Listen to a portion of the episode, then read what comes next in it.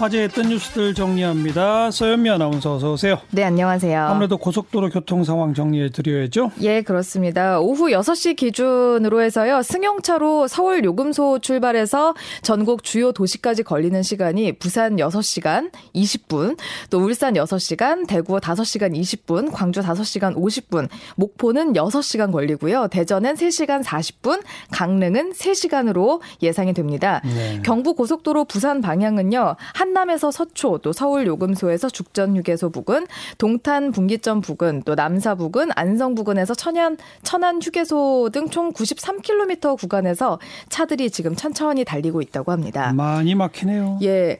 한국도로공사는 오늘 하루 476만 대의 차량이 움직일 것으로 내다봤는데요. 정체는 밤늦게 풀렸다가 내일 새벽 4시부터 5시쯤 다시 교통량이 늘어서 음. 어, 귀성 정체가 가장 심한 시기를 내일 오전 11시쯤으로 예상한다고 있다고 어, 이야기했습니다. 네.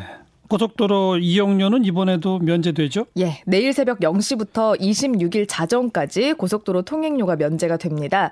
어, 월요일은 다음 주 월요일은 면제가 아니니까 꼭 그 이전에 이동을 해주시고요. 어, 대체 휴일은 면제가 아니군요. 예, 그렇습니다. 음. 설 연휴 기간 동안 대부분 날씨는 포근할 것으로 예보가 됐는데 밤에 기온 떨어지면 블랙아이스 생길 수도 있으니까요. 운전하실 때 꼭 도로 결빙 상태 체크하셔야 됩니다.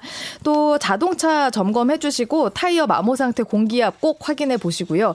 또 장시간 운전하실 때는 중간에 한 번씩 휴게소 들르셔서 스트레칭도 꼭 해주시고요. 사고 없이 안전한 귀성길 오르시길 바라겠습니다. 네. 다음 또 뉴스는 90년대생 며느리들이 온다는 뉴스도 오늘 화제였습니다. 예. 90년생들이 30대가 됐다더라고요. 그러니까요. 예.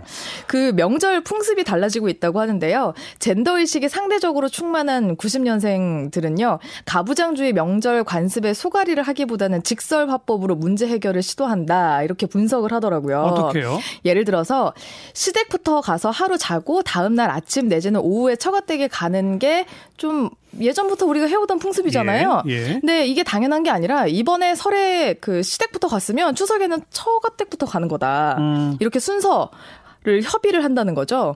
또 평소에 주로 배달 음식 시켜 먹고 집안일 최소화하는 젊은 부부들은요. 명절에 그 시댁에 가서 종일 음식해야 하는 걸 이해할 수 없다는 의견도 굉장히 많았습니다. 예. 그리고 가장 듣기 싫은 말로는 아이 언제 가질 거냐 이 말이라고 하더라고요. 네, 네. 그리고요. 네, 그리고 이런 그 세태를 분석을 한 전문가가 있었는데요. 예. 전상진 서강대 교수가 90년대생들이 불편한 관례나 부당한 관습의 당사자가 되기 시작하면서 이들의 강한 의구심을 갖기 시작했다고 하더라고요. 예. 명절 갈등은 60년대생 어머니와 90년대생 며느리의 갈등이 아니라 음. 가부장제의 당사자인 시아버지와 남편들의 문제입니다. 명절의 기능과 중심축을 의심하는 젊은 여성들이 폭발적으로 등장하고 있으니까 가부장들이 어떤 역할 변 변화를 해야 할지 성찰해야 된다 이렇게 말하기도 했습니다. 아하. 누리꾼들 의견은요? 명절 때마다 제일 듣기 싫은 말이 좀 있으면 형님 온다는데 얼굴 보고 밥 먹고 가라 이 말이라고 하더라고요. 그 형님이 신우이죠? 그렇습니다. 어. 그리고 90년생 90년대생이 아니고요. 전반적으로 옛날 같지가 않아요. 70년대생 저도 이제 직설 화법하고 친정 먼저 가고 매년 가던 시가 친인척 방문 안 합니다. 이런 댓글들이 있었고요. 예. 시댁이고 친정이고 그냥 내 집에서 쉬고 싶다 이런 댓글도 꽤 많았습니다. 네. 마지막 또 뉴스는 어, 이 뉴스 전하려니까 괜스레 마음이 조금 짠해지는데요. 교수님 스트레스를 받으면요 흰머리가 늘어난다는 뉴스가 오늘 화제였습니다. 제 머리가 허옇다고 네. 하는 거죠. 스트레스가 많으신가 봅니다. 과학적으로 입증이 된 거예요? 네, 미국 하버드대 연구진이 생쥐 실험을 했는데요. 스트레스가 교감신경을 자극해서 멜라닌 세포의 줄기세포 감소를 유발하는 방식으로 흰머리를 늘리는 것으로 나타났습니다. 예. 여기서 줄어드는 멜라닌 세포는 검은색, 갈색 등의 색소를 만드는 색소거든요.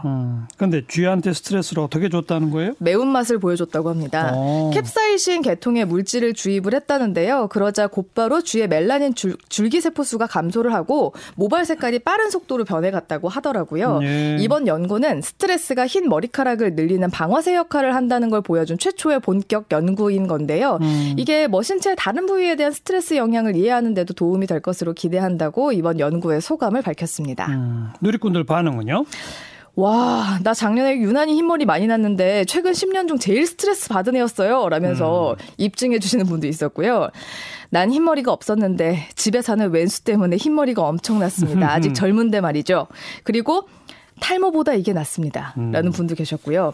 또한 야한 생각하면 머리가 빨리 자란다. 공짜 좋아하면 머리 벗겨진다. 이것도 궁금하다는 분들이 있었습니다.